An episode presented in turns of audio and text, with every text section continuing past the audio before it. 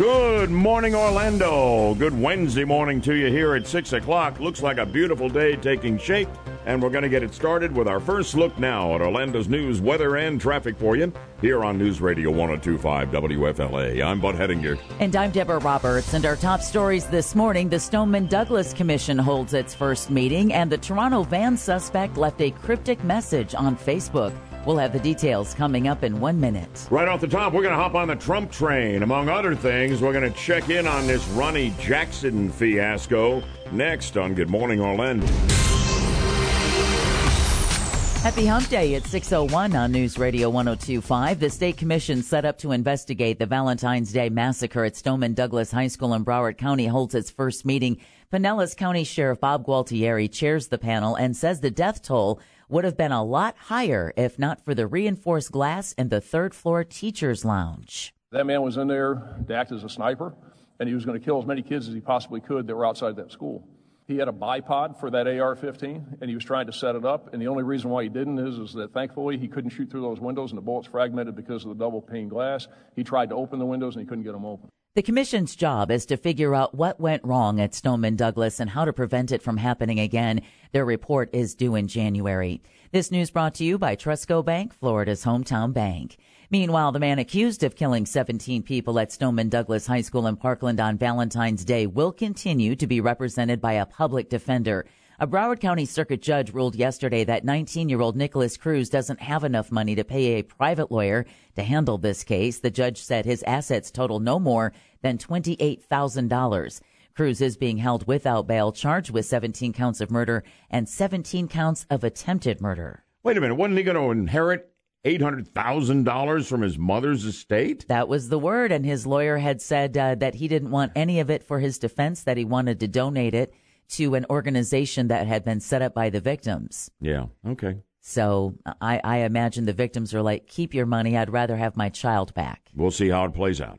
The uh, investigators are trying to figure out a Facebook message left by the suspect in the deadly van attack in Toronto. At least 10 people were killed and several others wounded Monday when a van raced down a busy sidewalk in the Canadian city. Reports say the suspect made a Facebook post before the attack that made a mention of an incel rebellion. Investigators believe incel is short for involuntary celibate and matches with a Reddit group that advocates sexual assault against women. A competency hearing back in Florida is scheduled this morning for the man charged with the random murders of four people that terrorized a Tampa, a Tampa neighborhood last fall. Attorneys for Howell Donaldson III have filed a motion asking for an evaluation of his mental health. They say that he doesn't understand the charges against him and is unable to assist his defense in representing him. If Donaldson is determined to be competent, however, he will be transferred to a state hospital for treatment until he is fit to stand trial. And finally, the musician behind many of the great Schoolhouse Rock songs is dead. Conjunction, junction, what's your function? Yeah. Hooking up words and phrases and clauses. You may not remember this, Bud, but chances are your kids, like myself, were raised on Schoolhouse Rock. It's how we learned how a bill becomes a law. It helped with multiplication. It was it was a great after school special, and Bob Dorough passed away Monday at the age of 94. Dorough may not be a household name, but his songs help lots of young people across generations navigate the complicated worlds of grammar, math, and science. He's his best known piece from the animated uh, animated musical series is arguably Conjunction Junction, which you just heard. Right. But Dorough was also behind all of the songs in the show's Multiplication Rock series. Dorough also excelled as a jazz pianist, working with the likes of Miles Davis. I'm glad you made time for him. He's uh, been influential in a lot of lives. Oh, without a doubt. I You mean, bet. for a lot of kids, that's, and, and it was interesting how he got into it. It's because a friend was complaining that his son knew all of the all of the words to a Jimi Hendrix song, but didn't know his math homework.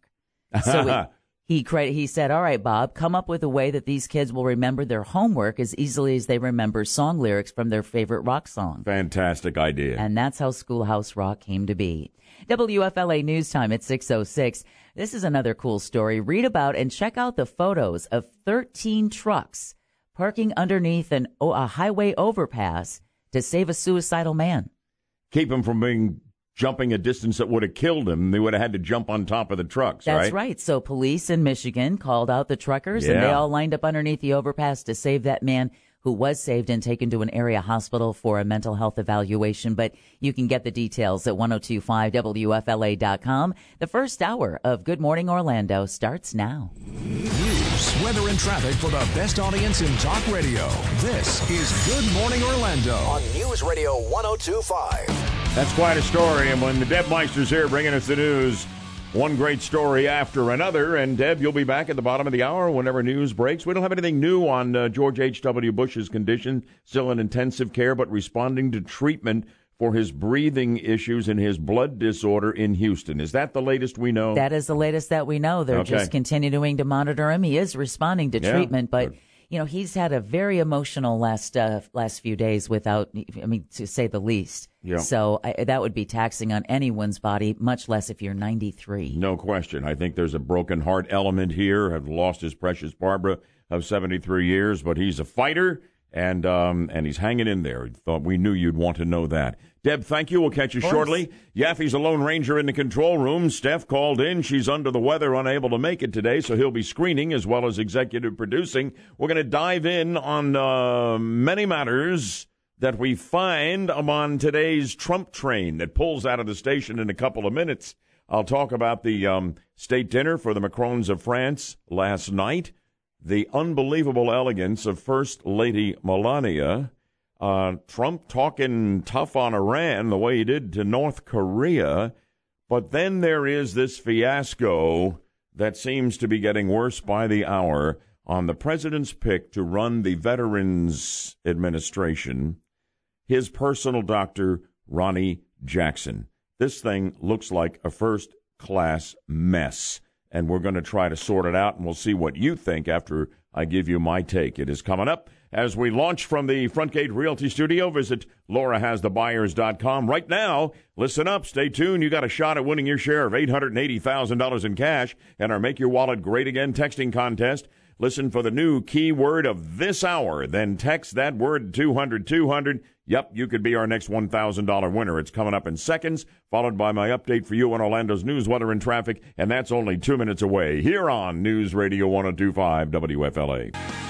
Lots of pomp and circumstance last night. 150 select guests, no Democrats invited at the state dinner at the White House. Melania Trump um, was the, the point person on this and apparently handled every detail and, and just did a phenomenal job. And I have never seen a more elegant first lady than Melania Trump, particularly yesterday during the day when the Trumps welcomed the Macrons to the White House. Did you see her in that stunning white dress with the broad brimmed white hat? I always thought Jackie Kennedy set the standard for elegance in first ladies. I have never seen anything like Melania or anyone like Melania yesterday as a first lady of the United States, and she carried herself so beautifully. So did her counterpart, um, Macron's wife, Brigitte. Uh, at any rate, um, there we go on that. The president yesterday had a news conference with Macron, and um, he, among other things, the president was talking tough to Iran on this nuclear deal that he wants to rip up. Macron wants maintained. That's a big source of debate, one of many issues that divide these two guys who, on a personal level, seem about as tight as two world leaders could be. But at any rate, what the president said here reminded me a little bit of the fire and fury talk that I think wound up being, well, not only scary at first to a lot of folks. My president's going off the rails. He's a warmonger. But it really brought North Korea to the negotiating table on getting rid of their nukes. Here's the president with that same kind of feel in his comment about Iran. They better not, they better not come after us. If Iran threatens us in any way, they will pay a price like few countries have ever paid. Well, Iran's all up in arms about this, and et cetera. But you know what? People are going to say, here goes the president again. But you know what? He's become a major player on the world stage. He scares them. He scares them. He scares the bad actors because they're thinking, you know what? This son of a gun might do what the other presidents didn't have the guts to do blow us to kingdom come and then some. But let me get to the big story that is emerging now, and it continues to dog the president. He selected his personal doctor, the dashing Admiral Ronny Jackson. You remember his briefing on the president's great health and how impressive that was. He was the um, doctor for a time for Bush 43, for Obama throughout his presidency, and continues as President Trump's doctor. And he became president's the president's pick to run Veterans Affairs, okay? The second biggest bureaucracy we have in the federal government, 370,000 some odd employees. It's massive and it's intransigent. It's difficult to get anything changed there, as we know. Now, the issue right away was does he have the experience? And that certainly can be debated. President Trump has spoken glowingly of the character of Ronny Jackson and spoke glowingly yesterday of Ronny Jackson, his personal doctor, one of the finest men he's ever met. But then he seemed to leave the door open as these allegations are piling up against Ronny Jackson of the fact that he's got a drinking problem, that he has been difficult, if not impossible, to work with, and he passes out prescription drugs like candy. Um, Let's listen a little bit to the president seeming to leave the door open and saying, Ronny, I love you, uh, but maybe you need to pull the plug on trying to run the VA. I wouldn't do it. I wouldn't do it. What does he need it for? To be abused by a bunch of politicians that aren't thinking nicely about our country? I really don't think personally he should do it, but it's totally his. I would stand behind him. Totally his decision. It was really interesting what the president was doing there. I have to say, I don't think that Ronny Jackson has been thoroughly enough vetted. I really don't. Okay, and that that really is on the president. Um, these allegations are not just coming from Democrats; they're coming from Republicans. Yes, there's plenty of Republicans, along with almost all the Democrats, invested in obstructing this president every way they can.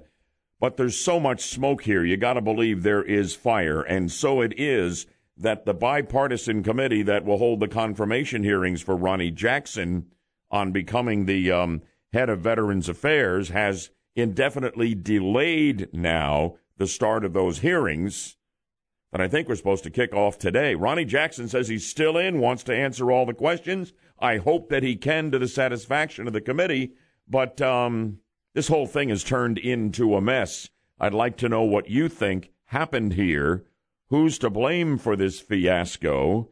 And should the president pull the nomination, or should Ronny Jackson take his name out of consideration? 407 916 5400. Text line 23680, where standard message and data rates apply.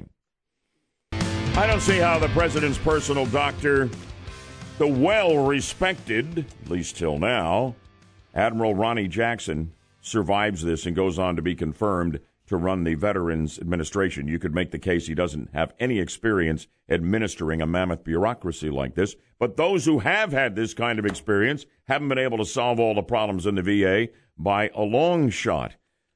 But um, it really doesn't look like the president looked beyond or beneath the surface of the great relationship and personal respect he has for the care he gets from Ronny Jackson.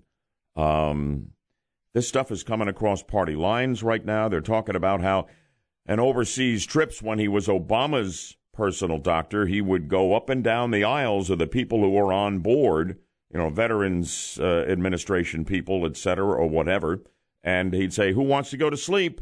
And he'd hand out like Ambien, and then he'd say, "Well, who wants to wake up?" Well, before you go to sleep, give you Provigil, which th- these are controlled substances, you know. They call him the candy man, reportedly.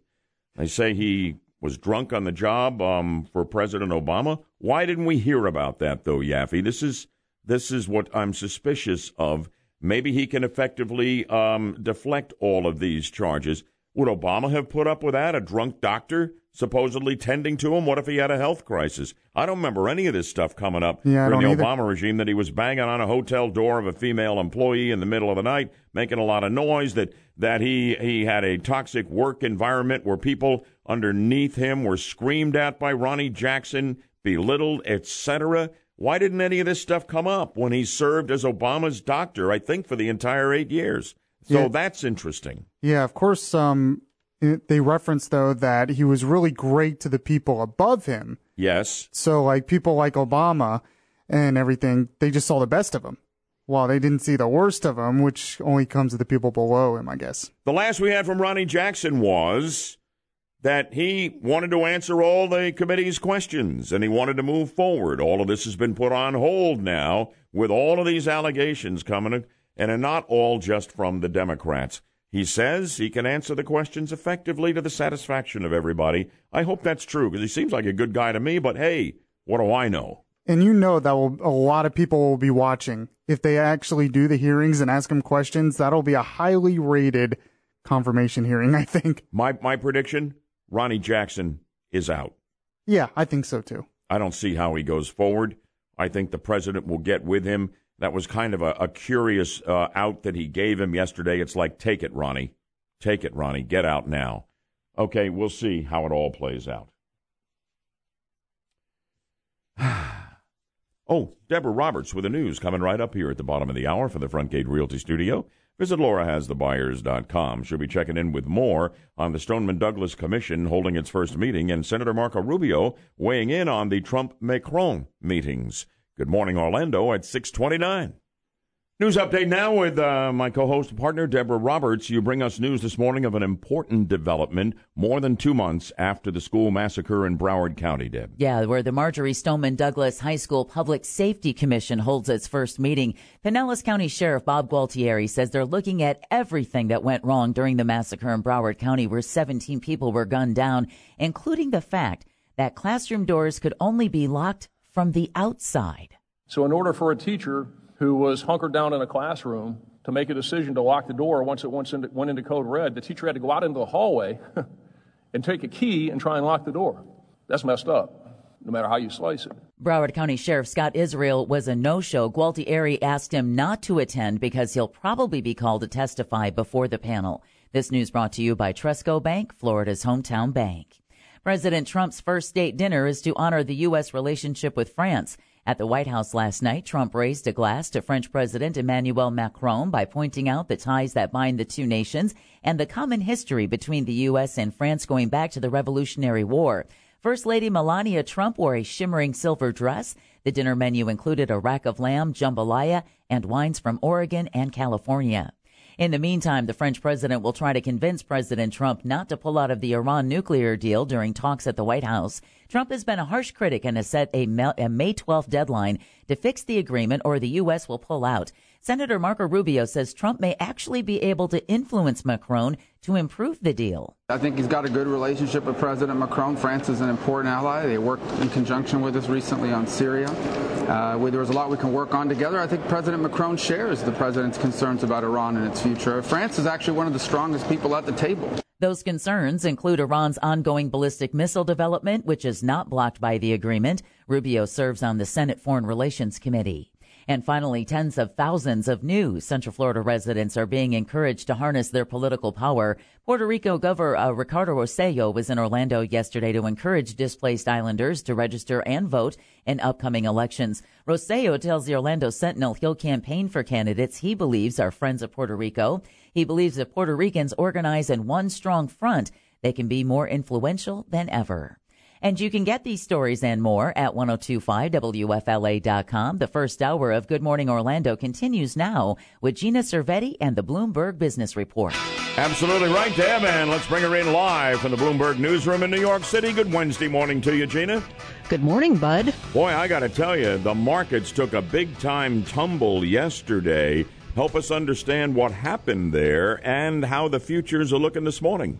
Okay, well, we have the stock futures lower. Looks like we might be headed for a lower Wall Street open, and we did see a lower close on Wall Street yesterday amid a flood of earnings, which included a couple of Dow components, less than optimistic forecasts from both Caterpillar and 3M. We also have the benchmark Treasury yield, the 10 year, above 3%, and that hasn't happened in some time. So, In the end yesterday, the Dow was down 425 points to 24,024.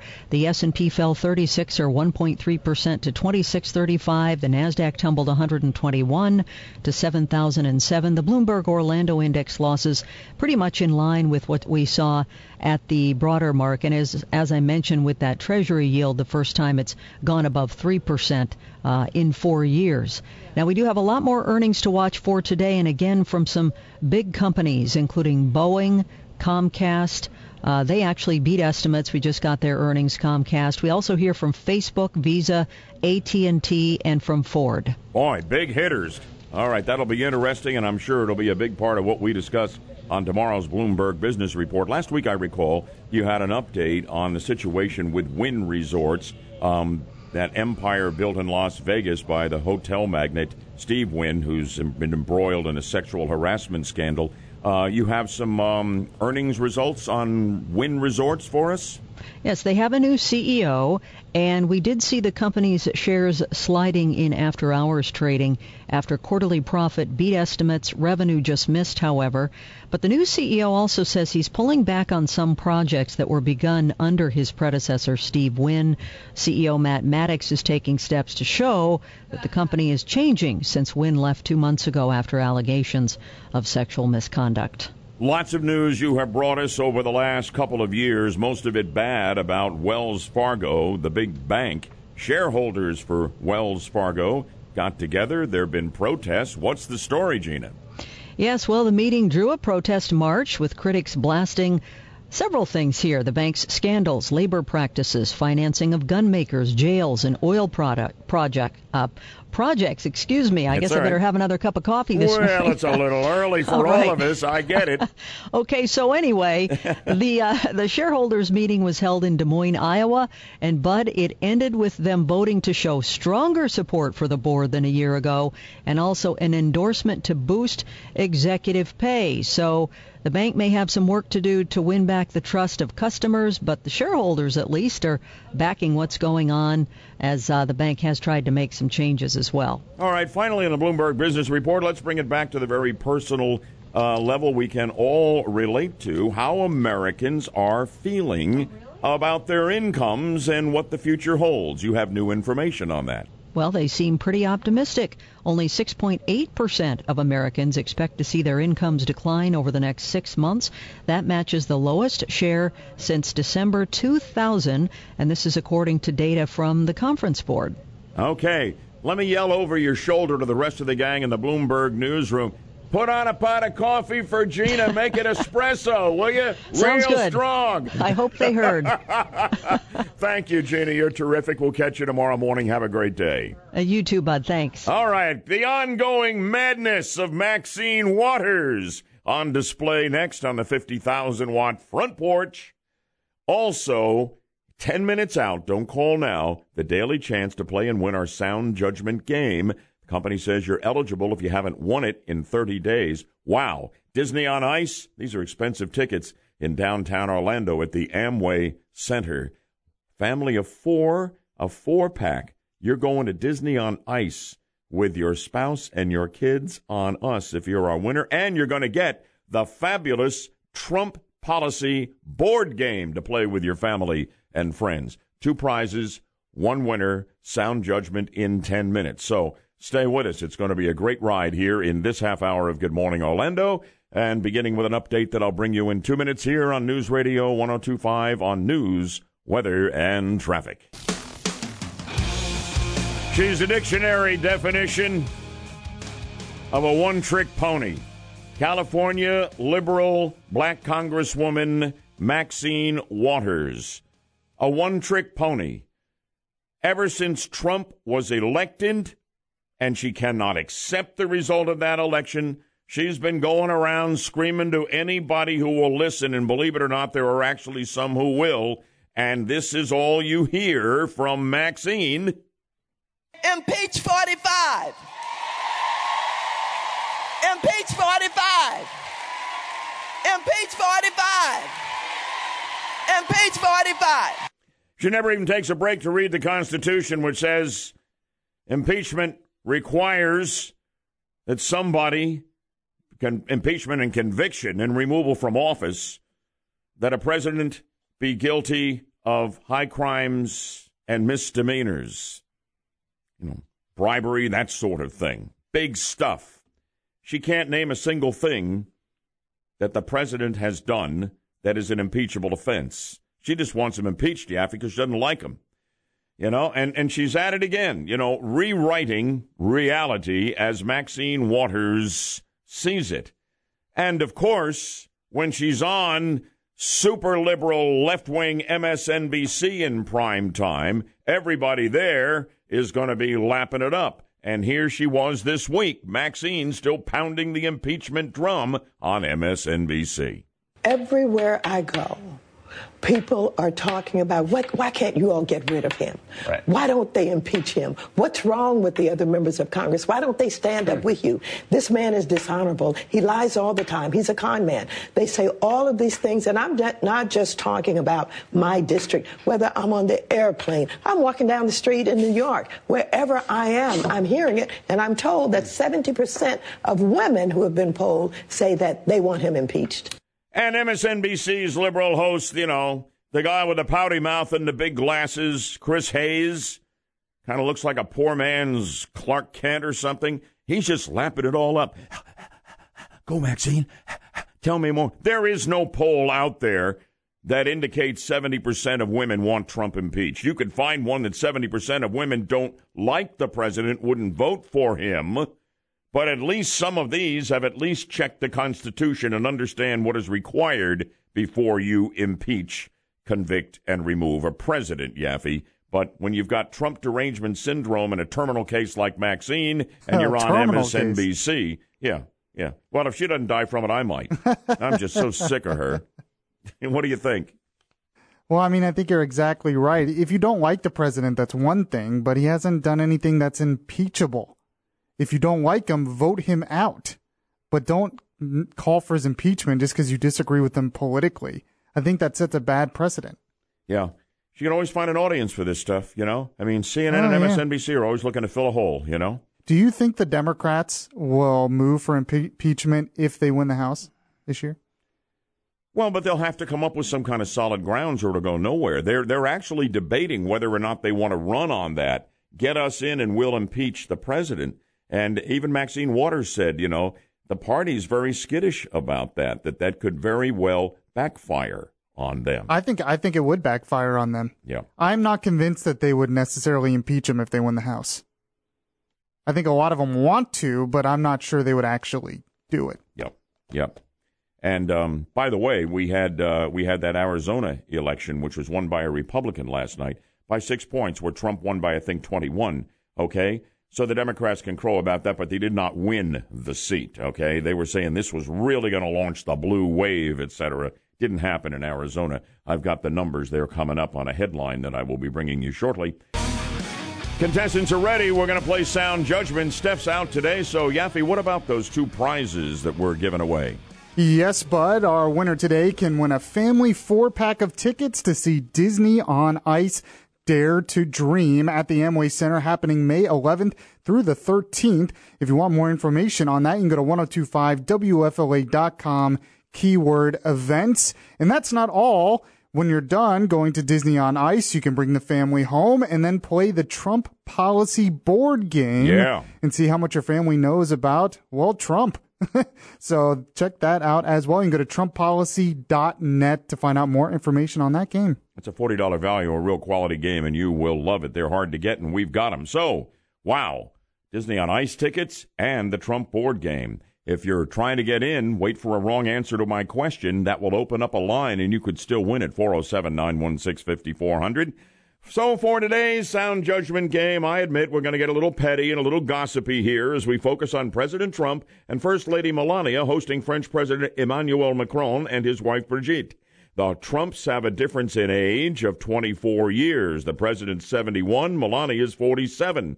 But it might surprise you to learn that the age difference for the Macrons is even greater than that.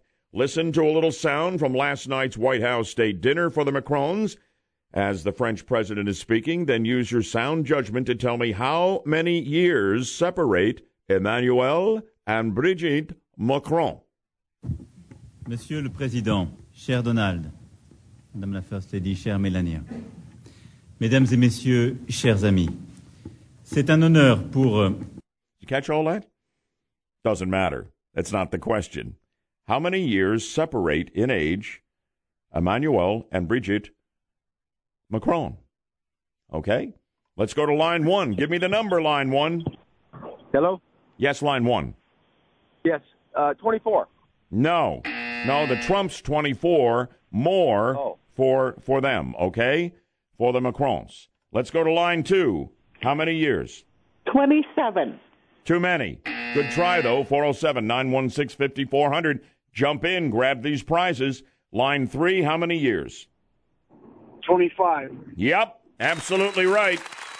Believe it or not, she is 65. He is only 40. You've won the Disney on Ice tickets, family four pack, and the Trump board game. I hope you're as pumped as we are for you. Nice. Nice, that's it, right? That's it. All right, man. Who- What's your first name? I'll write you a note. Kenny, Kenny, where are you calling in from? Groveland, Florida. Terrific. Great to have you uh, with us out in beautiful Groveland. And thank you so much for listening to the show, playing our game. I bet you didn't think Wednesday morning would start out by winning the sound judgment game, did you? No, sir, I did not. Enjoy the show. Enjoy the Trump game and stay with us, okay? Kenny, don't go away when Yaffee gets to you in a minute and he's doing everything in the control room with Steph out. Uh, don't go away. I'm going to put you on hold. He will make the arrangements with you. Yep. Macron is 40 and his wife is 65, a 25 year gap. Now, um, coming up, Deborah Roberts with the news at the top of the hour. I'll give you the headline she's going to be bringing us in a moment. Good morning, Orlando. On this beautiful Wednesday morning, we greet you here at 7 o'clock on the 50,000 watt front porch with our latest look at Orlando's news, weather, and traffic on News Radio 1025 WFLA. I'm Bud Hedinger. And I'm Deborah Roberts. And our top stories this morning the Stoneman Douglas Commission holds its first meeting, and the governor speaks at two deputies' funeral services. We'll have the details coming up in one minute. And ahead, my take and yours on a Florida congressman's plan for congressional term limits that do not require a constitutional amendment. We'll see what you think next on Good Morning Orlando. Soon to be sunny skies. Good Wednesday morning at 7.04 on News Radio 1025. The official post-mortem into the Parkland school shooting is now underway. Pinellas County Sheriff Bob Gualtieri presided over the first meeting of the Marjorie Stoneman Douglas High School Public Safety Commission. He says law enforcement had trouble responding because their radios couldn't handle the load. You had commanders that were going to radio to radio to radio, going to car to car to car, trying to get on the radio and do something, and they couldn't do it because the radio system doesn't work. That's just one of the issues the 16 member commission will be addressing. Their report is due in January. This news brought to you by Trustco Bank, Florida's hometown bank. Governor Rick Scott says we'll never understand why two Gilchrist County Sheriff's deputies were taken from us, quote, so young and act so void of any reason, end quote. Scott spoke at yesterday's services in the town of Bell for Sergeant Noel Ramirez and Deputy Taylor Lindsey, who were gunned down while eating at a Chinese restaurant in Trenton. We will never understand why these heroes were taken from us so young and act so void of any reason. Like all of our brave law enforcement officers, Sergeant Ramirez and Deputy Sheriff Lindsey woke up each day and made the decision to courageously serve their community and keep its residents safe. Their funeral was attended by hundreds of law enforcement personnel from all around the state and across the country. Investigators are still trying to determine a motive for the killer who died of a self inflicted gunshot wound in the restaurant's parking lot. Meanwhile, Governor Rick Scott will be in Ocala today to recognize the heroes of last Friday's school shooting. His office says the governor will present medals to the staff and law enforcement at Forest High School who intervened to keep students safe. The ceremony will take place at the Marion County Emergency Operations Center. One student sustained a, a non life threatening injury before the gunman was taken into custody. He was shot in the ankle. Out west, the suspect in the shooting of two Dallas police officers is behind bars. Police Chief Renee Hall said Armando Juarez was taken into custody after a police chase last night. He's facing multiple counts of aggravated assault on a police officer as well as charges for an outstanding warrant for uh, theft A woman who was with Juarez when he was arrested is also in police custody. Chief Hall said the two police officers and a Home Depot loss prevention officer are out of surgery. He didn't say what their conditions were, but the two cops were previously said to be critically injured. Back here closer to home, the judge in the case of accused cop killer Markeith Lloyd is pushing lawyers for both sides to continue their preparations so the trial can start on time at, in September. At a hearing yesterday, Judge Frederick Lauten ordered both sides to meet every other Friday to go over issues like evidence and who the witnesses will be, said to be some 190 people. Lloyd is charged with the murders of Lieutenant Deborah Clayton and pregnant ex-girlfriend Sade Dixon in late 2016 and early 2017. So it would already be more than a year and a half before the trial starts, and now they may delay it beyond that. Yes. Yeah, I'm making room for that in the What's Bugging the Budman segment in our, well, about 740 this morning. I mean, this is outrageous. It really is. When you get to a death penalty case like this, you get tied up in knots and it takes forever. All right. Well, this won't bug the Budman. Good. Finally, a simple everyday gesture is how a mother honors a deputy killed in the line of duty. Norma Lewis was at Valencia College last night, where Orange County Deputy Norman Lewis and other fallen officers were honored by the School of Public Safety. Deputy Lewis died in a crash while pursuing Markeith Lloyd last year. That's right. And his mom says she honors her son by giving hugs. She tells the Orlando Sentinel Norman always believed a hug would make his day and she encourages others to make sure they hug someone as well. That's wonderful. Norman Lewis was known as kind of the gentle giant. He was a big, big Yes. man with a big, big heart. And um, great story on his mom there. And unfortunately, he's not included in the charges against Mark Markeith Lloyd. His death was a result of an accident as they were pursuing Lloyd. Yes. But he is not considered, uh, you know, he's not facing charges, but his death is, you know, of course, tied to Related. that. Yeah, No absolutely. question. WFLA News Time at 7.08, and you can read about how you can make your wallet great again at 1025WFLA.com. The second hour of Good Morning Orlando starts now. News, weather, and traffic for the best audience in talk radio. This is Good Morning Orlando on News Radio 1025. In a moment, a plan for congressional term limits. I'll bet you've never heard before.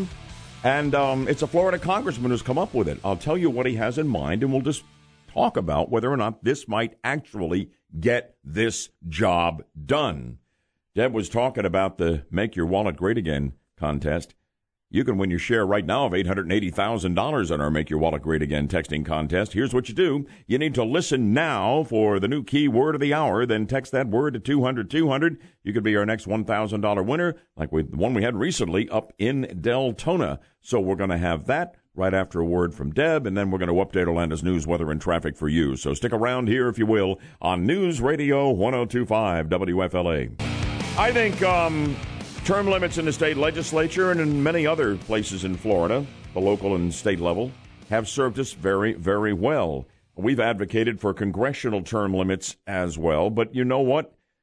The argument always is it's never going to happen because members of Congress will never vote for term limits because they want those cushy, power laden jobs forever.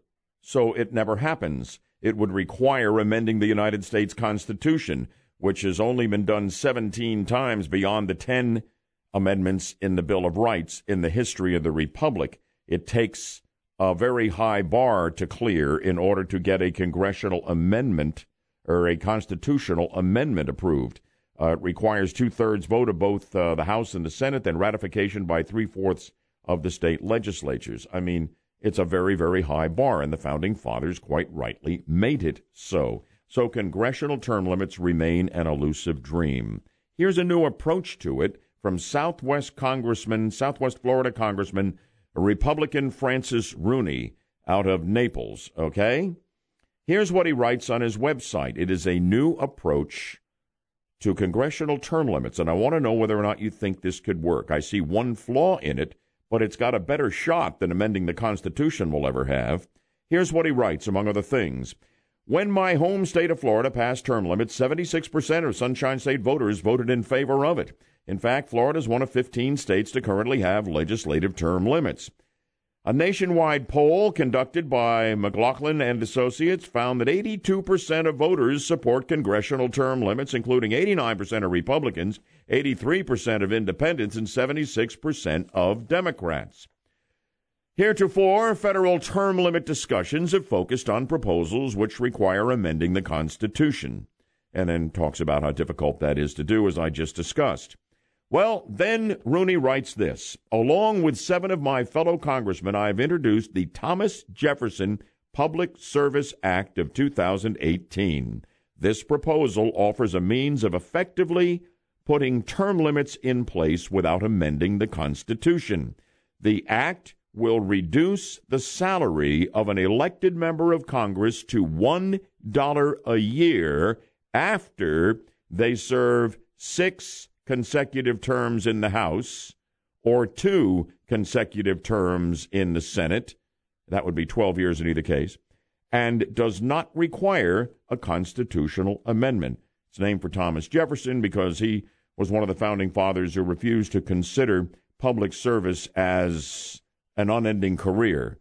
The whole idea with the founding fathers was you'd come out of the private sector in your private lives to serve in the public interest as an elected official, and then you'd go back into private life, okay? And it hasn't really worked that way, has it?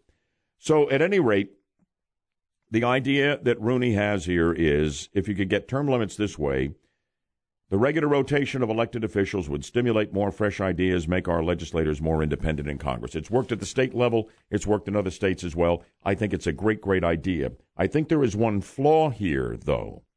I want to know what you think of Florida Congressman Francis Rooney's term limit plan.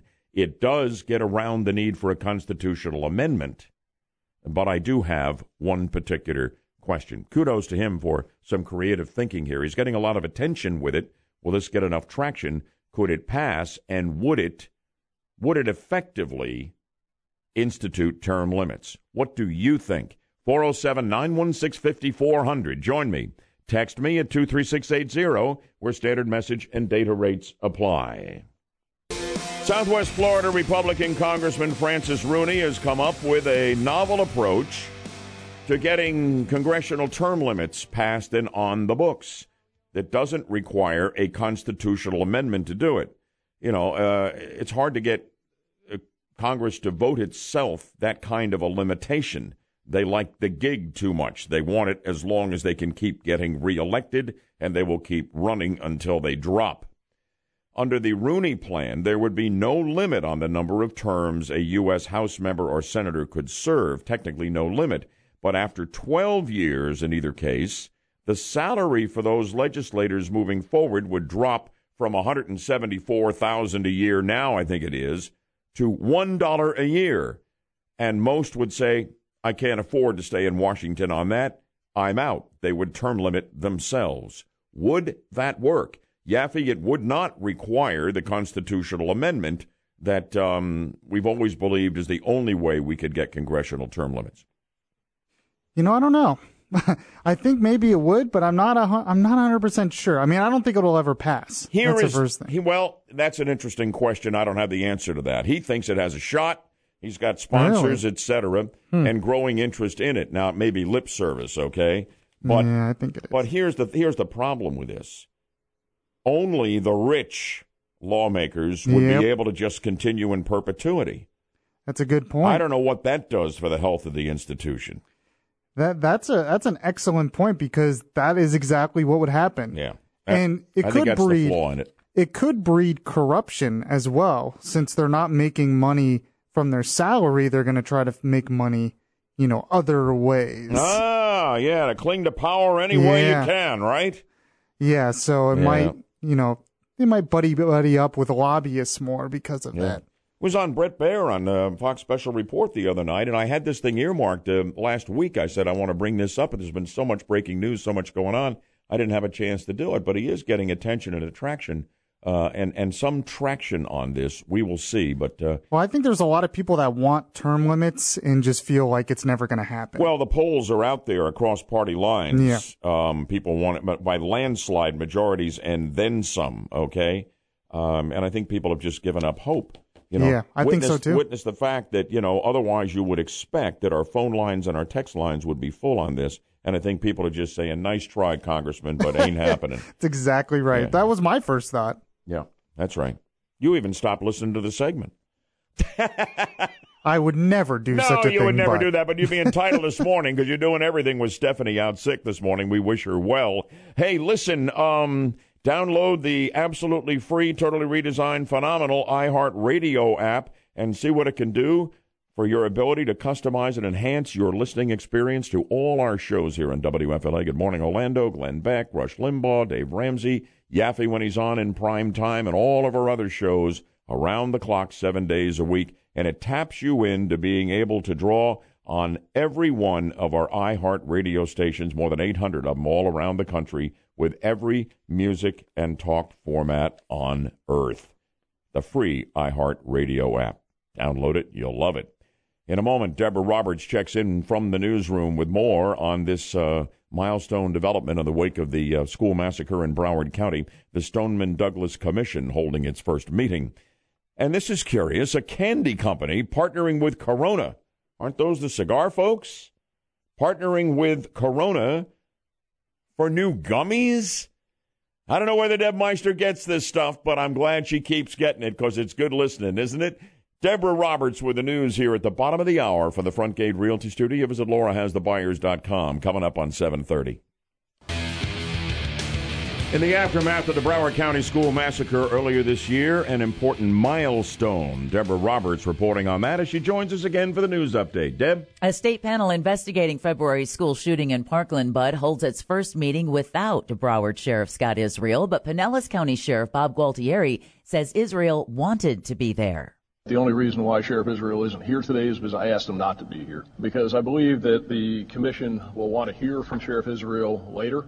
And I felt it was important at this juncture that we establish a solid foundation for the commission's work before hearing testimony from key witnesses. Sheriff Israel has taken a lot of heat for the way his people responded to the shooting in Parkland. That's just one of many issues being investigated by the Marjorie Stoneman Douglas High School Public Safety Commission. This news brought to you by Trustco Bank, Florida's hometown bank. There is a new gummy candy that might be for adults only. Candy store Sugarfina has joined with Corona Light Beer, and together they've come up with beer flavored gummies. Oh, I thought it was the Corona cigar people. When I saw your headline, I speculated on that. We're talking Corona beer. Corona beer. Okay, how's Yeah. this work now? Well, but first, Cerveza comes in the shape of a Corona Light bottle and allegedly tastes like the beer. Mm. Here for a good lime is shaped like a slice of lime and tastes citrusy. The gummies are actually alcohol free. They launched online sales this week and will be in stores by May 1st in plenty of time for your Cinco de Mayo party. Ah, so what are they? I mean, they're like they're bite sized, right? Yeah, yeah, little gummy candies. They look like little Corona beer bottles. Little Corona beer bottles and little slices of lime. I'm shocked this has not existed until now. I am as well. I, I'm very surprised at that. You'd think they would have come out years ago. I know. It's going to be popular. Very. You know, I don't mind a beer when I'm out, you know, doing yard work on a hot summer day. I enjoy that taste, but there's something weird when, you know, when you're getting a taste from a food that doesn't look like it ought to look. you Right, know? exactly. From But a it's a- gummy? But it's a gummy. Gummies are flavored all are- kinds of different. Well, that's supposed to taste like fruit, isn't it? I don't Tastes know. like beer? Would you? I think it's going to be popular. He's being a stickler. I know you're not a drinker. Maybe this is the way you get your beer, Yaffee. Maybe. Maybe. Hmm, they need to come up with whiskey flavored gummies. For the Deb Meister. yeah. Go All ahead. right, on to uh, some football news of note. Uh, our own super producer, Mike Yaffee, is a super Tampa Bay Buccaneers fan. He is big time. And uh, you may not know this, Mike, but they plan to use a parrot to help deliver the name of their fourth round, fourth round draft pick on Saturday.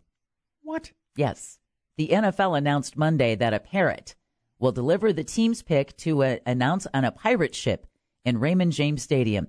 The bird, named Zaza, is from the Florida Exotic Bird Sanctuary. Now, while no other teams are going to the birds for day three of the NFL draft, which kicks off with the first round tomorrow night, Right. Thursday night, other teams will announce their picks for rounds four through six in unique ways. Here they are. The Minnesota Vikings will have members of the gold medal winning U.S. men's Olympic curling team announce picks from St. Paul Curling Club. Yeah, because they're from Minnesota. Minnesota. Say it right. Minnesota. Sorry. The San Francisco 49ers pick will be announced from Lucasfilm, where Ron Howard and Star Wars characters such as Chewbacca, Stormtroopers, and R2 and R2D2 will make picks along with the 49ers prep flag football team. Members of the Marjorie Stoneman Douglas High School football team will announce the Miami Dolphins picks along with the family of late football coach Aaron Feis, one of the 17 people killed in the mass shooting at the school in Parkland. Oh my goodness, that gives me chills. Yeah, the Wow. Cleveland Browns will have their picks announced at the Pro Football Hall of Fame in Canton, Ohio by Hall of Fame President David Baker and youth football players. Boomer Esiason and high school football players will make the picks for the New York Jets from the Intrepid Sea, Air, and Space Museum in New York City. Are you going through all 32 teams here? No, I only have two more to go. Don't going to blow out the next talk segment here. Go ahead. All right, we can keep going. Former Raven and Hall of Fame offensive tackle Jonathan Ogden and high school football players will make the Baltimore Ravens picks from the USS Constellation. And finally, Budman. Yes. Buffalo Bills legend Thurman Thomas will announce the team's picks along with youth fo- uh, flag football players from Niagara Falls. Very interesting. You know what's amazing? The NFL has found another way to keep them making news 12 months a year. Yeah, because it used to just be they announced the name and oh, Yeah, yay, great, they- we got this guy. This is actually pretty smart because they're trying to get more ratings for the for the draft. So And just like the gummies, I'm surprised that this is the first time the NFL has thought outside the box when it comes to announcing draft round picks. Well, it's interesting. And and hey, mission accomplished. They're in the news. They Yeah. just got the Debmeister to do the longest news story of the year on Good Morning Orlando. So Yeah. they got it done. It's very interesting stuff, and, though. and thank you for leaving out the Patriots. I appreciate it. You know, you're welcome. I think that's why he's over there steaming a little bit about the clock. If it had been about the Patriots, he'd have just let me keep going. Belichick's not putting up with any of that nonsense. No, it, it, he's not. It wasn't a Patriot thing, right? No. Yeah. Because who cares? Here's who we're picking. Here's who we're picking next. You know? We don't care. Old school. We don't Old care. school. Thanks, Deb. Patriot. What? Nothing. What? Nothing. She's talking under her breath over there. I used to get sent to my room by my mother. Says, "You stop talking under your breath, buddy." I heard that all the time. you did it, and I just reacted to it. Anyway, I'll be back at eight. Very bad flashback there to my youth. Anyway, coming up here in a moment under the category of what is bugging the bud man. We need to talk about the Markeith Lloyd trial for the cop killer. How long is this thing going to be delayed? How long is it going to take until we have justice? And there's an Orange County tax hike proposal that just got put on hold, and I'm glad about that, but I don't like this plan. Have you heard about it? You will in a moment. We'll have that, and we'll update Orlando's news, weather, and traffic as well for you in two minutes. Stick around on News Radio 1025 WFLA. Oh, these Democrats, they never met a tax hike they don't like. This time I'm talking about this movement for a tax to help poor kids in Orange County that Dick Batchelor, noted Democrat, longtime children's advocate who's done a lot of good work in this town over many, many years, also is an experienced legislative lobbyist, you know, and uh, he wants something put on the ballot in Orange County to see if he can get voters to approve a half mil property tax increase. That'll be fifty dollars for every hundred thousand dollars in taxable property value. They say eight to nine dollars a month for the average homeowner. It'll be a lot more than that for many.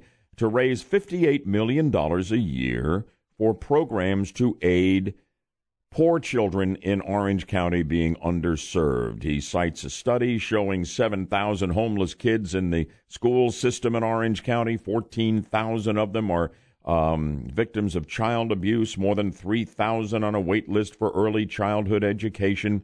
And we're just not being fair. We're underserving these kids. We don't have enough money. So he needs to get the county commission to greenlight this and approve it before he can even get it on the ballot. And Teresa Jacobs, who's the mayor, term limited out, who was running for Orange County School Board chairman, to her credit, has said no. Last night they they tabled this. They decided they're going to do more study on the needs of kids here. She's not going to green greenlight this. She says independent agencies like the one that Batchelor's trying to set up, this Children's Trust, as it's known, are unaccountable to the general public. And she says, I don't think that people who were never elected should be able to tax and spend our tax dollars. Says, we're, the politicians who are elected, not perfect, and there are plenty of bad elected officials, but what makes us accountable is we have to stand for election every four years. And, and I think she's right on that. You know, once this thing was established, these unaccountable members of the Children's Trust, who, you know, would be a mix of the governor's appointees, county officials, etc., they would have the power to raise, levy, and spend taxes without any voter accountability. They say we need more for the poor kids. Bang, could make it happen. And, and this should not be. So I'm opposed to this. I would also say to the mayor, who I'm sure doesn't want to hear this, you have a $4 billion annual budget to run Orange County. We're talking, Batchelor's talking, 58 million more dollars a year for the poor kids in our school system. Can't you move the money around? 58 million dollars, as much as it sounds like, is like spitting in the ocean next to the 4 billion dollar Orange County budget. If you feel, Mayor and the County Commission, that this is a high priority item, grab a little here, grab a little there, take some from over there, put it together, make a $58 million pot, and let's do this. And nobody's talking, of course, about that. The other thing that is bugging the Budman here headline in the Orlando Sentinel more than 190 witnesses may delay the accused cop killer Markeith Lawyer's trial. Markeith Lloyd's trial. He killed uh, Deborah Clayton. He's accused of killing his uh, officer Deborah Clayton in cold blood outside the Walmart. You remember that? The beginning of last year. Also is accused of killing his uh, girlfriend and her pregnant child earlier than that. Already we're talking about more than a year and a half for this thing, Markeith Lloyd, to come to trial. And now they're saying because they are going to have to do discovery on all of these witnesses, both sides are going to have to interview every one of the 194 witnesses that we can't even start the Markeith Lloyd trial. It's a death penalty case late this summer, like they said, which is already too late. So much for a speedy trial and justice for those left behind at the hands of this killer. You more than a year and a half. I mean, it's going to be two years before this thing even goes to trial. Our criminal justice system is so tied up in knots whenever it is a death penalty case. How could it be that they could try, convict, and execute the conspirators in the assassination of Abraham Lincoln in about 10 weeks, and we can't put a slam dunk case of a cop killer to trial probably within two years, Yaffee. Things in the criminal justice system in that regard have not evolved to get better over the years. They are worse. Yeah, there, I hear a lot of different arguments against the death penalty, and usually I think most of them I don't agree with. But the one I kind of do sometimes is the fact that when you go through a death penalty case, stuff like this happens. It either takes forever for the trial to go forward, there's countless appeal after appeal after appeal, and it ends up being 30 years before they're executed. It just seems like a giant waste of time. Um, that's the one big problem that I see with the death penalty. Well, you know, I mean, it's it's all part of the effort to completely undermine the death penalty. All right, so you still have it on the books, but you can't get it done. Right. I mean, I support the death penalty just like you do, but Right. man, I agree with you. It's just ridiculous. That's what's bugging the Bud man, and maybe it's bugging you as well. One of the things I love about this job is I just get an opportunity to say, all right, I'm talking about this. get it off my chest. I feel better already, even though both these stories make me a little sick. Anyway, coming up, the Rush Morning Update. Don't miss it, along with an update I'll have in two minutes for you on Orlando's news, weather, and traffic, right here on News Radio 1025 WFLA. Good morning, Orlando. Wednesday morning on the 50,000 watt front porch. Gee, it's a beautiful day out there. Looks like it's going to be wonderful the whole way. Uh, we have one hour to go. I want to ask you, in the midst of a um, a huge controversy over in Sarasota, Florida, south of the Tampa Bay area, what you think is appropriate punishment, if any, for a student who issued online an invitation to a girl he wanted to take to the prom And the poster that he took a shot of that went up online and social media around the world and has just created a furor said this If I was black, I'd be picking cotton, but I'm white, so I'm picking you for prom? Question mark. Okay? Kid's an idiot. But there are those who are saying he should be permanently expelled from his high school, and there are those who are saying that he ought to have all kinds of severe uh, discipline and penalties, that he should not be allowed to return to any school in the area. Really? The kid's an idiot. The comment's offensive. But I think that's overkill. I want to know what you think. I'll tell you what the kid is saying. I'll tell you what the school is doing and contemplating from here. And I'll tell you what the kid's mom and dad are saying. And, and I'll tell you what I think needs to happen and what needs not to happen here in Sarasota. It's coming up, and I'll definitely want you to join me for the conversation in the next hour. Good morning, Orlando. Great to have you with us here on a beautiful Wednesday morning at 8 o'clock as we update Orlando's news, weather, and traffic for you. Right now on News Radio 1025 WFLA. I'm Bud Hedinger. And I'm Deborah Roberts. And our top stories this morning the Stoneman Douglas Commission holds its first meeting, and Patrick Murphy and David Jolly might run for governor on the same ticket. And like the Budman said, even though they're not in the same party. We'll have the details coming up in one minute. And we need to talk about this Florida kid who's created a furor with what's viewed as a racist prom invitation. what ought to happen to him? We'll talk it over together next on Good Morning Orlando.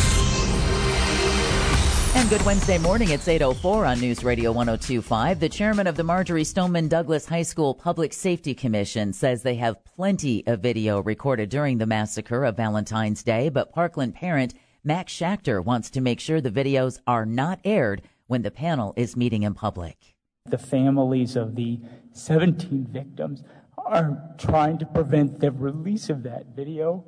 I would like that video not to be uh, released to the public and not shown in this forum. If we'd like to look at that in a private setting, I would prefer that tremendously. Schachter lost his son Alex in the massacre at Marjory Stoneman Douglas. He's one of three Parkland parents serving on the commission. This news brought to you by Trustco Bank, Florida's hometown bank. The court date's being pushed back for the man accused of killing four people in a Tennessee Waffle House. Travis Reinking's first court appearance was scheduled for today, but it's now being postponed to May 7th because of scheduling conflicts between the lawyers. The 29 year old Ranking is accused of opening fire at a Waffle House in a Nashville suburb early Sunday morning, killing four and wounding several others. The finances of the Florida Democratic Party are under scrutiny. The Federal Election Commission is asking party officials to explain how a federal account ended up with a nearly $160,000 deficit last November. The Naples Daily News reports the deficit was discovered around the time when former party chairman Stephen Bittel resigned. He stepped down amid accusations of inappropriate conduct involving women in the office. A report out this week indicated that former Florida Congressman Patrick Murphy and David Jolly might be considering a run for the governor's race on the same ticket. What makes this stand out? Murphy is a Democrat and Jolly is a Republican. University of Central Florida political scientist Aubrey Jewett says this kind of ticket would definitely not be run of the mill. It would be unusual to say the least. We we have had folks who have run as independents, and of course we have had folks that had a reputation for being bipartisan but this would definitely be unusual. Yeah, Murphy admits that some of his supporters suggested he commission a poll on the idea, and while he didn't say no, he didn't say yes either. More and more people, though, are fed up with both parties. That's why I'm a strong independent voter. I don't. Yeah. Try, I'm just yes. But they might actually have something here. Yes. It's very intriguing for me to think over how this might work. We may have to spend a little time here on the 50,000 watt front porch downstream talking about this. Anytime I can help you do some show prep, Bud Man, I'm here for you. Goodness knows I need all the help I can get. no, not at all. There's plenty stuff, to talk Deb. about. You're welcome. Hey, and the California college professor who insulted former First Lady Barbara Bush shortly after her death won't be punished.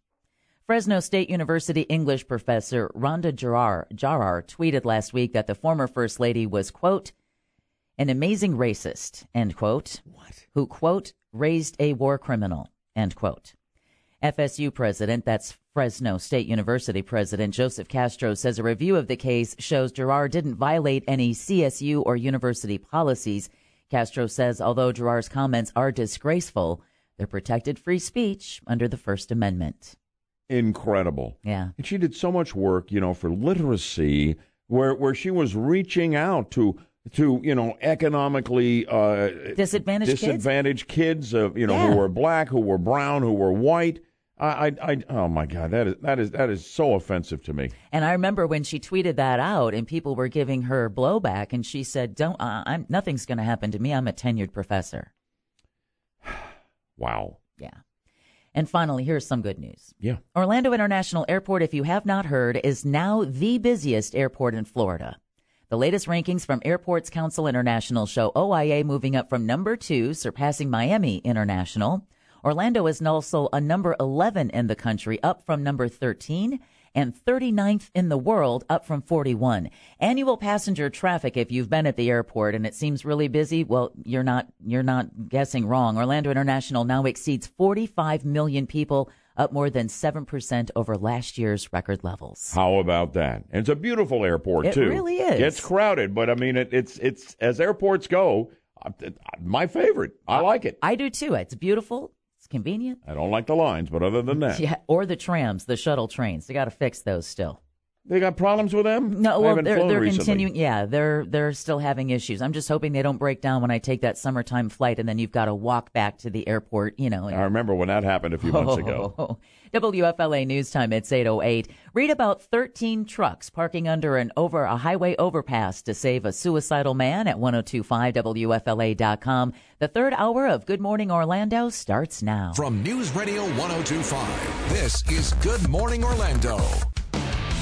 In a moment, we're going to talk about what ought to happen or not happen to the Florida high school student who's been branded a racist for this idiotic um, picture. Yeah, prom proposal. Promposal, they call Yeah. them, right? Mhm. Yeah. Okay, we'll get into that here in just a moment. But Deb, you're going to be back with us in half an hour for your weekly 8:40 Thursday or Wednesday AM legal brief segment with attorney Jeff Kaufman. What are you guys going to focus on today? Well, I'm going to ask him about uh, speaking of First Amendment rights, uh, a la that California professor. The Texas, uh, out in Texas, their Supreme Court this week struck down a law against revenge porn, which in this day and age of social media and posting pictures of someone without their consent, they struck it down. I want to ask about uh, on the grounds that it's First Amendment free speech.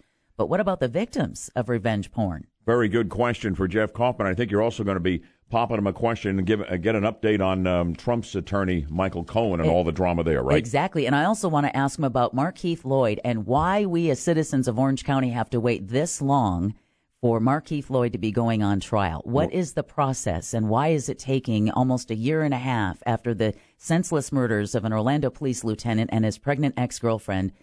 Why? And and what are 190 people going to be witnesses to? That's a question a lot of folks want an answer to. I railed on it in the last half hour. It'll be very interesting to have you and attorney Jeff Kaufman. Don't miss, gang. Don't miss legal briefs with a Deb Meister and attorney Jeff Kaufman, who was awesome on this segment, coming up here at 840 this morning. In a moment, we're getting into this promposal nightmare here over in Sarasota. But in, in one regard, I am going to take up for the kid on this. Stay tuned and I'll explain and we'll talk about it together. 407 916 5400, text line 23680, where standard message and data rates apply. Right now, I need to stay tuned right now for your shot at winning your share of $880,000 in cash and or make your wallet great again texting contest. Coming right up in seconds, our new key word of the hour. Text that word to 200 200. You could be our next $1,000 winner. Had one recently in Volusia County. An update as well in Orlando's news, weather, and traffic. And that's in only two minutes. Stay tuned on News Radio 1025 WFLA. I'm getting a little bit behind here, but let me set the table. It's prom season. Used to be real simple. You'd ask a girl you wanted to go after school, you know, whether she wanted to go to the prom. She either said yes or no. She said no. You found somebody else, and it was very simple. Nothing seems that simple anymore.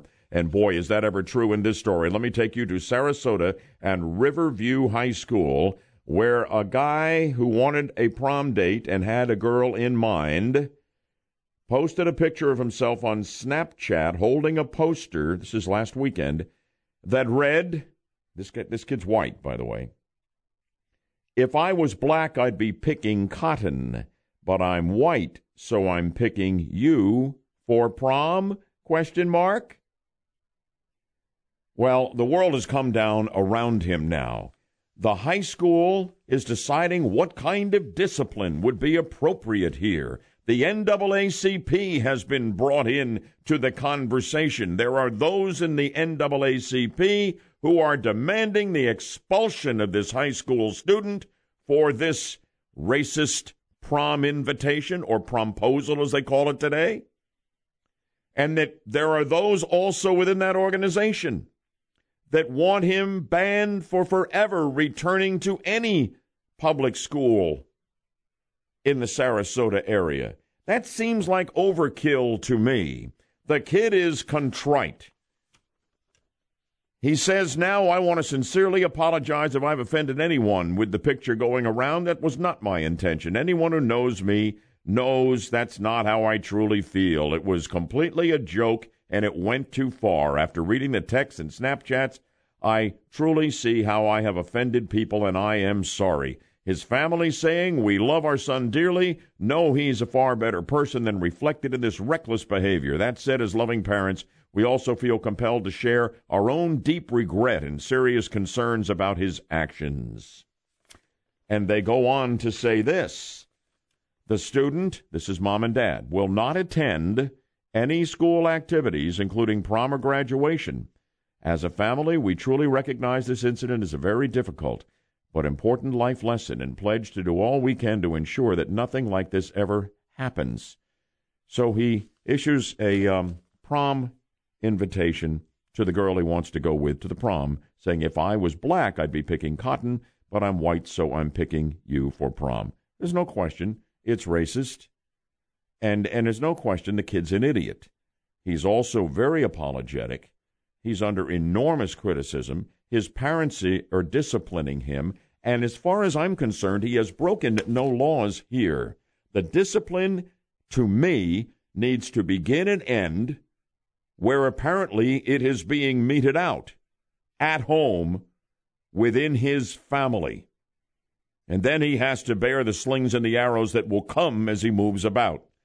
But they should not expel him. The school should not suspend him. No other discipline by any other players ought to be meted out here. I think he's suffered enough. This is a family issue.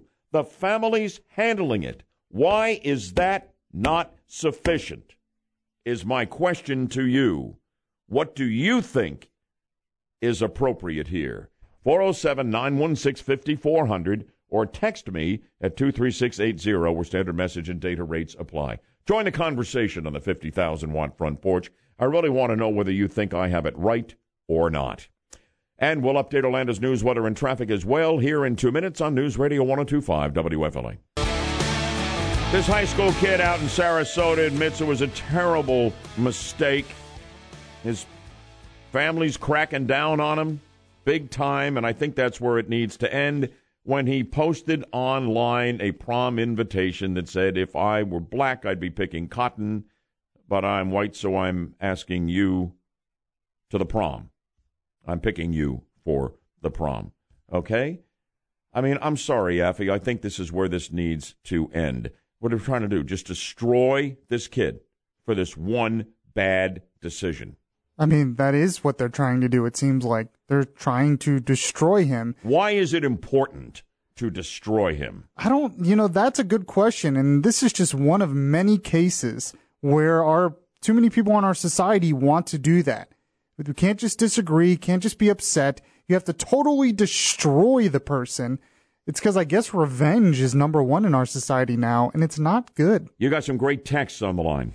Yeah, um, I've uh, one text here from a black man says, "Yes, it does offend me what the young boy said, um, but he should not be suspended, being that he has already lost his date and he's dealing with public ridicule. He is still a child who made a mistake. He doesn't need to be burned forever. Let's forgive and move on." Uh, kudos to a man of color. Very reasonable, rational look at this thing. Yeah, another person said this kid's an idiot like most other kids. That's what they do. They show lack of good judgment. What about it, Juan? Good morning. You're on the phone with the Budman and Yaffee on this story out of Sarasota. How do you see it?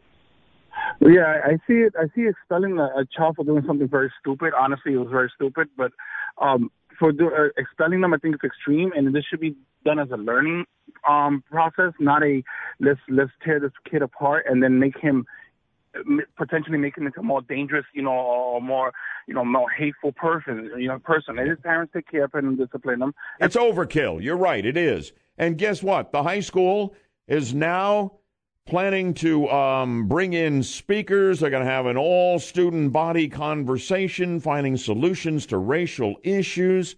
Are you kidding me? Enough's enough here. It's. Here's Tony. Good morning, Tony. What do you think? Boy, if I had to go to jail for the stupid things I've said in my life, I'd be doing 50 years to life, I guess. Man, I was thinking Uh, something similar to that when I put this together. Go ahead.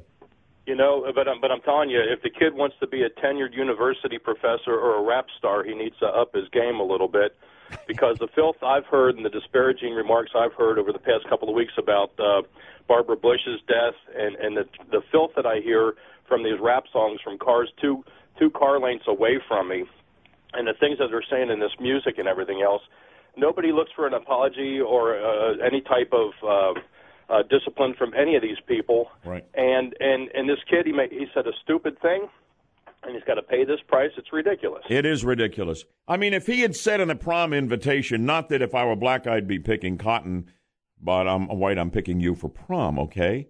It's a stereotype and it's offensive to people of color. Of course, we get that. But he didn't put up there, I hate all black people. He didn't say anything like that. It's just unbelievable. People want a pound of flesh and then some, and they want to destroy this young man.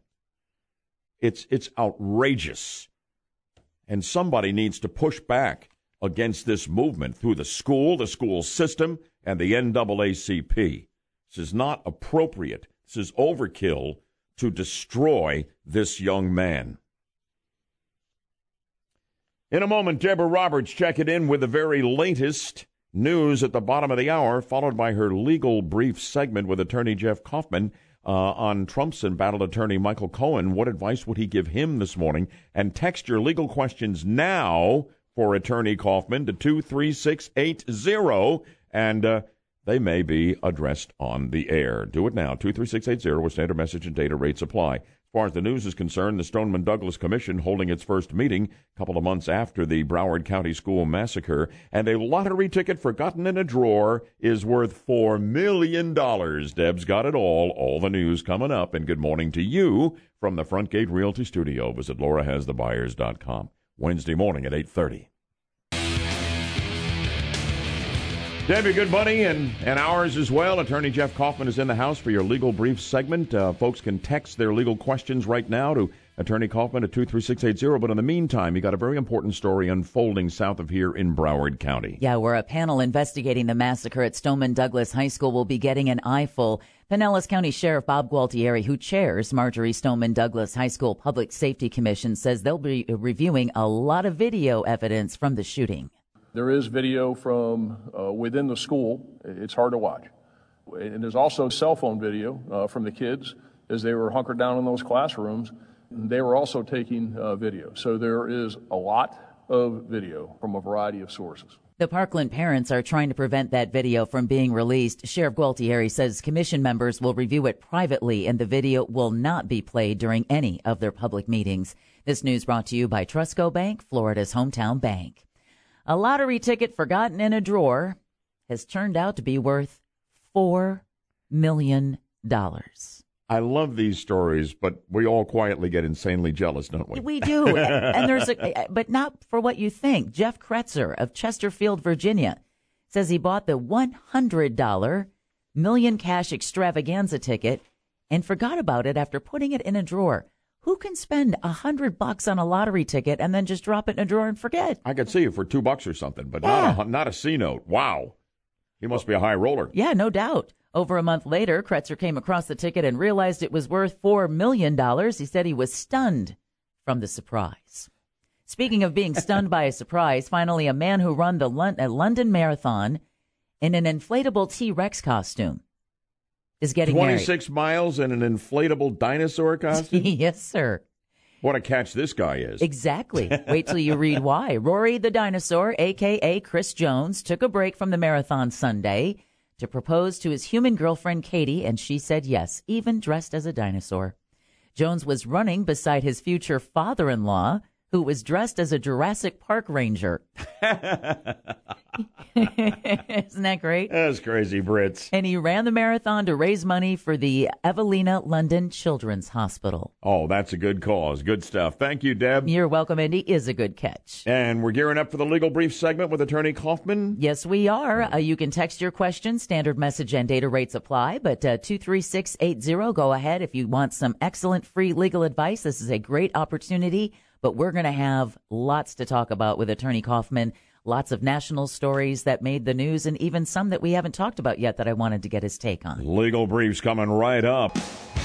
And it's time as it is every Wednesday morning at 8:40 or thereabout for legal briefs with attorney Jeff Kaufman, nationally recognized personal injury attorney licensed in 18 states. Good morning, Jeff. Welcome back to the 50,000 watt front porch. Love sitting on the porch with you, Deb. All right, we got a lot to get to, so let's go ahead and dive in with both feet. Let's start off with uh, the the Michael Cohen case. We've been following this closely. President Trump's personal attorney. Been a lot of news this week about whether he is going to flip or not flip on the president. President tweeting out some things about presidential pardons. So there's the question now: If you were Michael Cohen's attorney, what would you recommend, flip or not flip?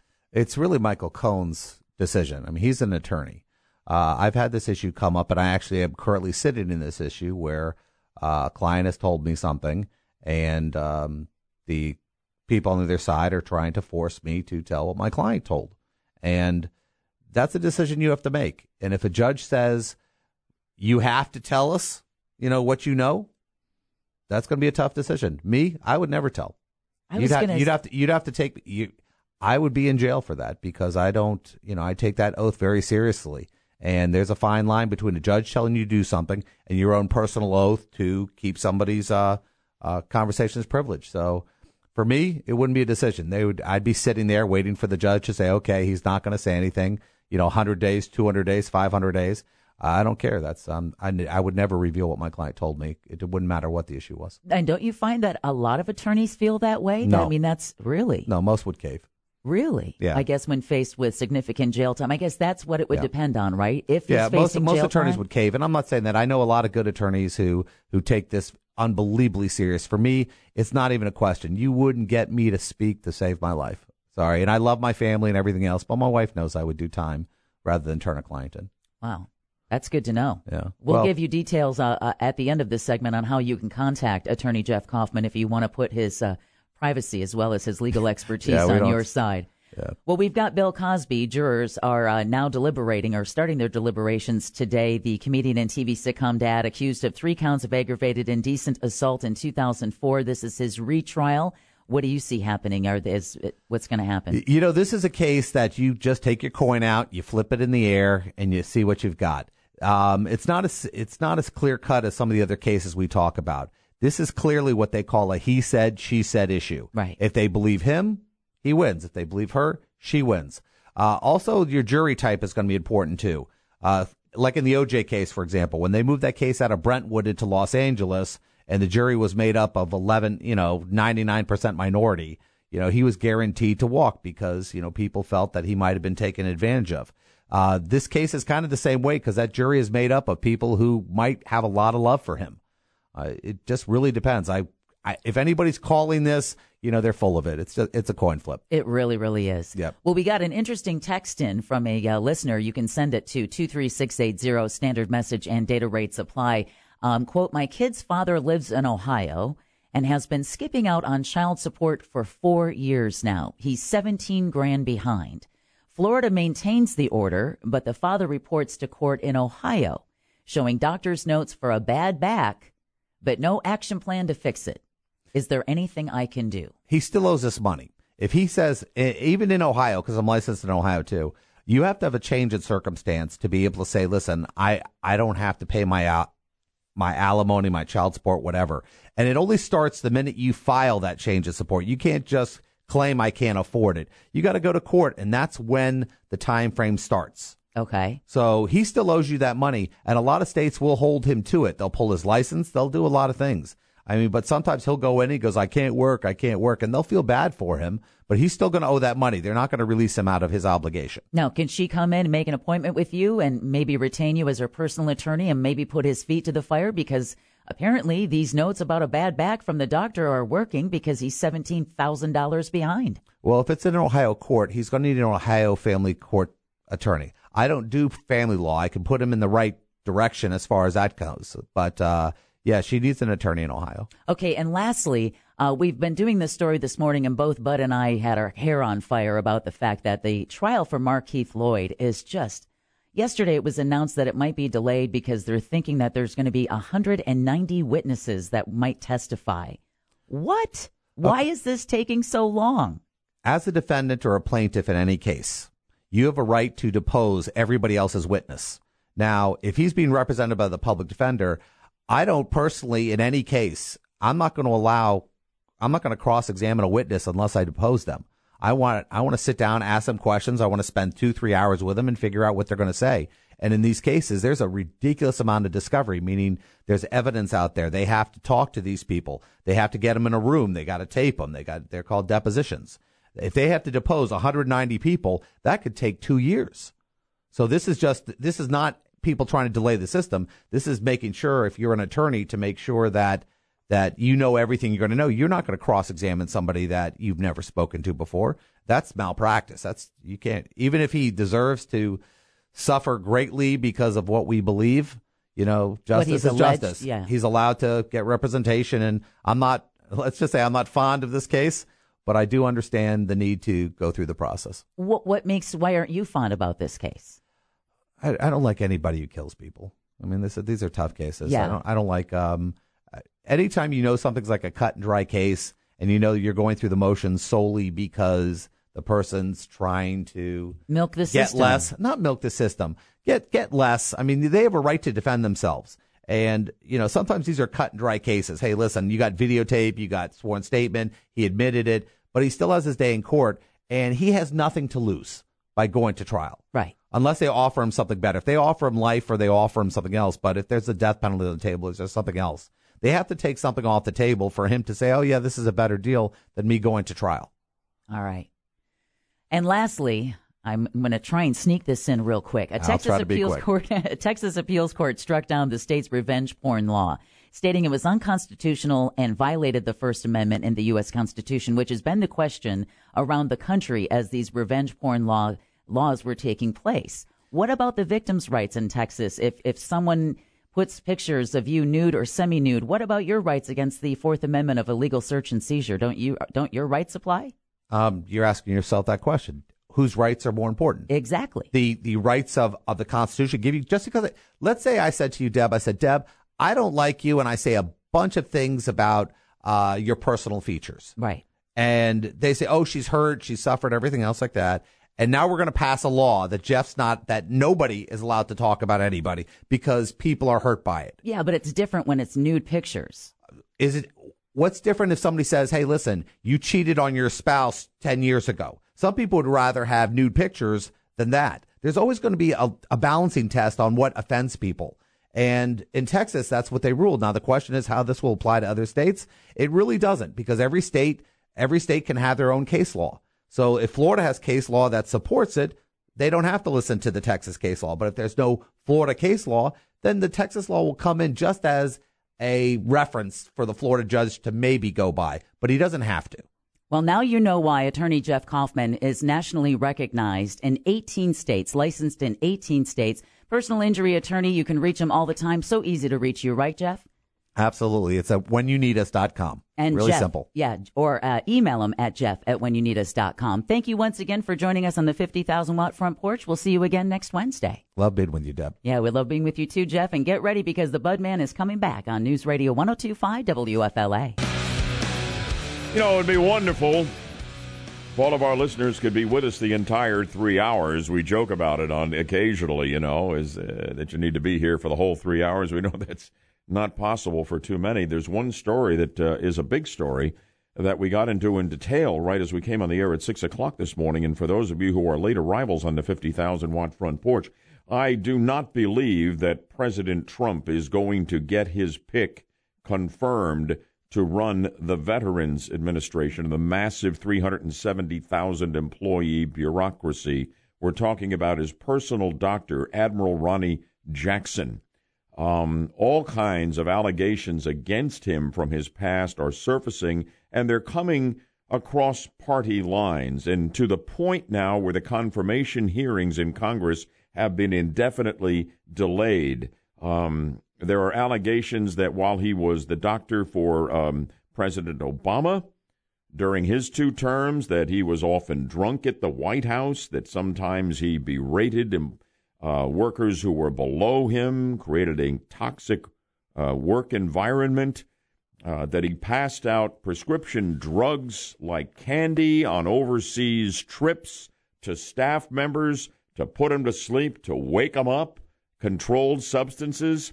He says he can answer all of these questions, and he sounds interested in continuing with the confirmation process. But these allegations, Yaffee, coupled with the fact that undeniably he doesn't have any experience directly in running a massive bureaucracy like this. Uh, he's a wonderful doctor and an admiral, and uh, I, to me, I think he comports himself beautifully. Trump holds him in high regard personally, says he's one of the finest people he's ever met. But the experience issue was always going to be a hurdle for Ronny Jackson, I think. Okay, but now all of these things that are coming up here, uh, I, I think either the president is going to just say, "I I want this nomination pulled, go back to being my doctor, Ronny," or he is leaning already on him to take himself out of contention. It sounded to me, the way the president spoke yesterday, that he was essentially telling Ronny, here's your way out. Don't go through this process. It's going to be too ugly. You shouldn't put up with it. Essentially saying, get out. So you think there might be a fire by tweet coming up Ooh, for this guy? Gee, I hope not. I think he likes him too much personally. I think that he will he'll talk to him personally. I think right. I think. Okay. And and that Ronny Jackson and very soon, maybe even today, will say, you know what? I um, I'm not going through this. Okay, so I'm out. We'll see. That's my prediction. We talked about it earlier at great length. For Deb, for Yaffee, and we wish Steph well as she recovers at home, a little under the weather. The Budman here. Thank you so much for your time. Thank you. God bless you, and God bless America.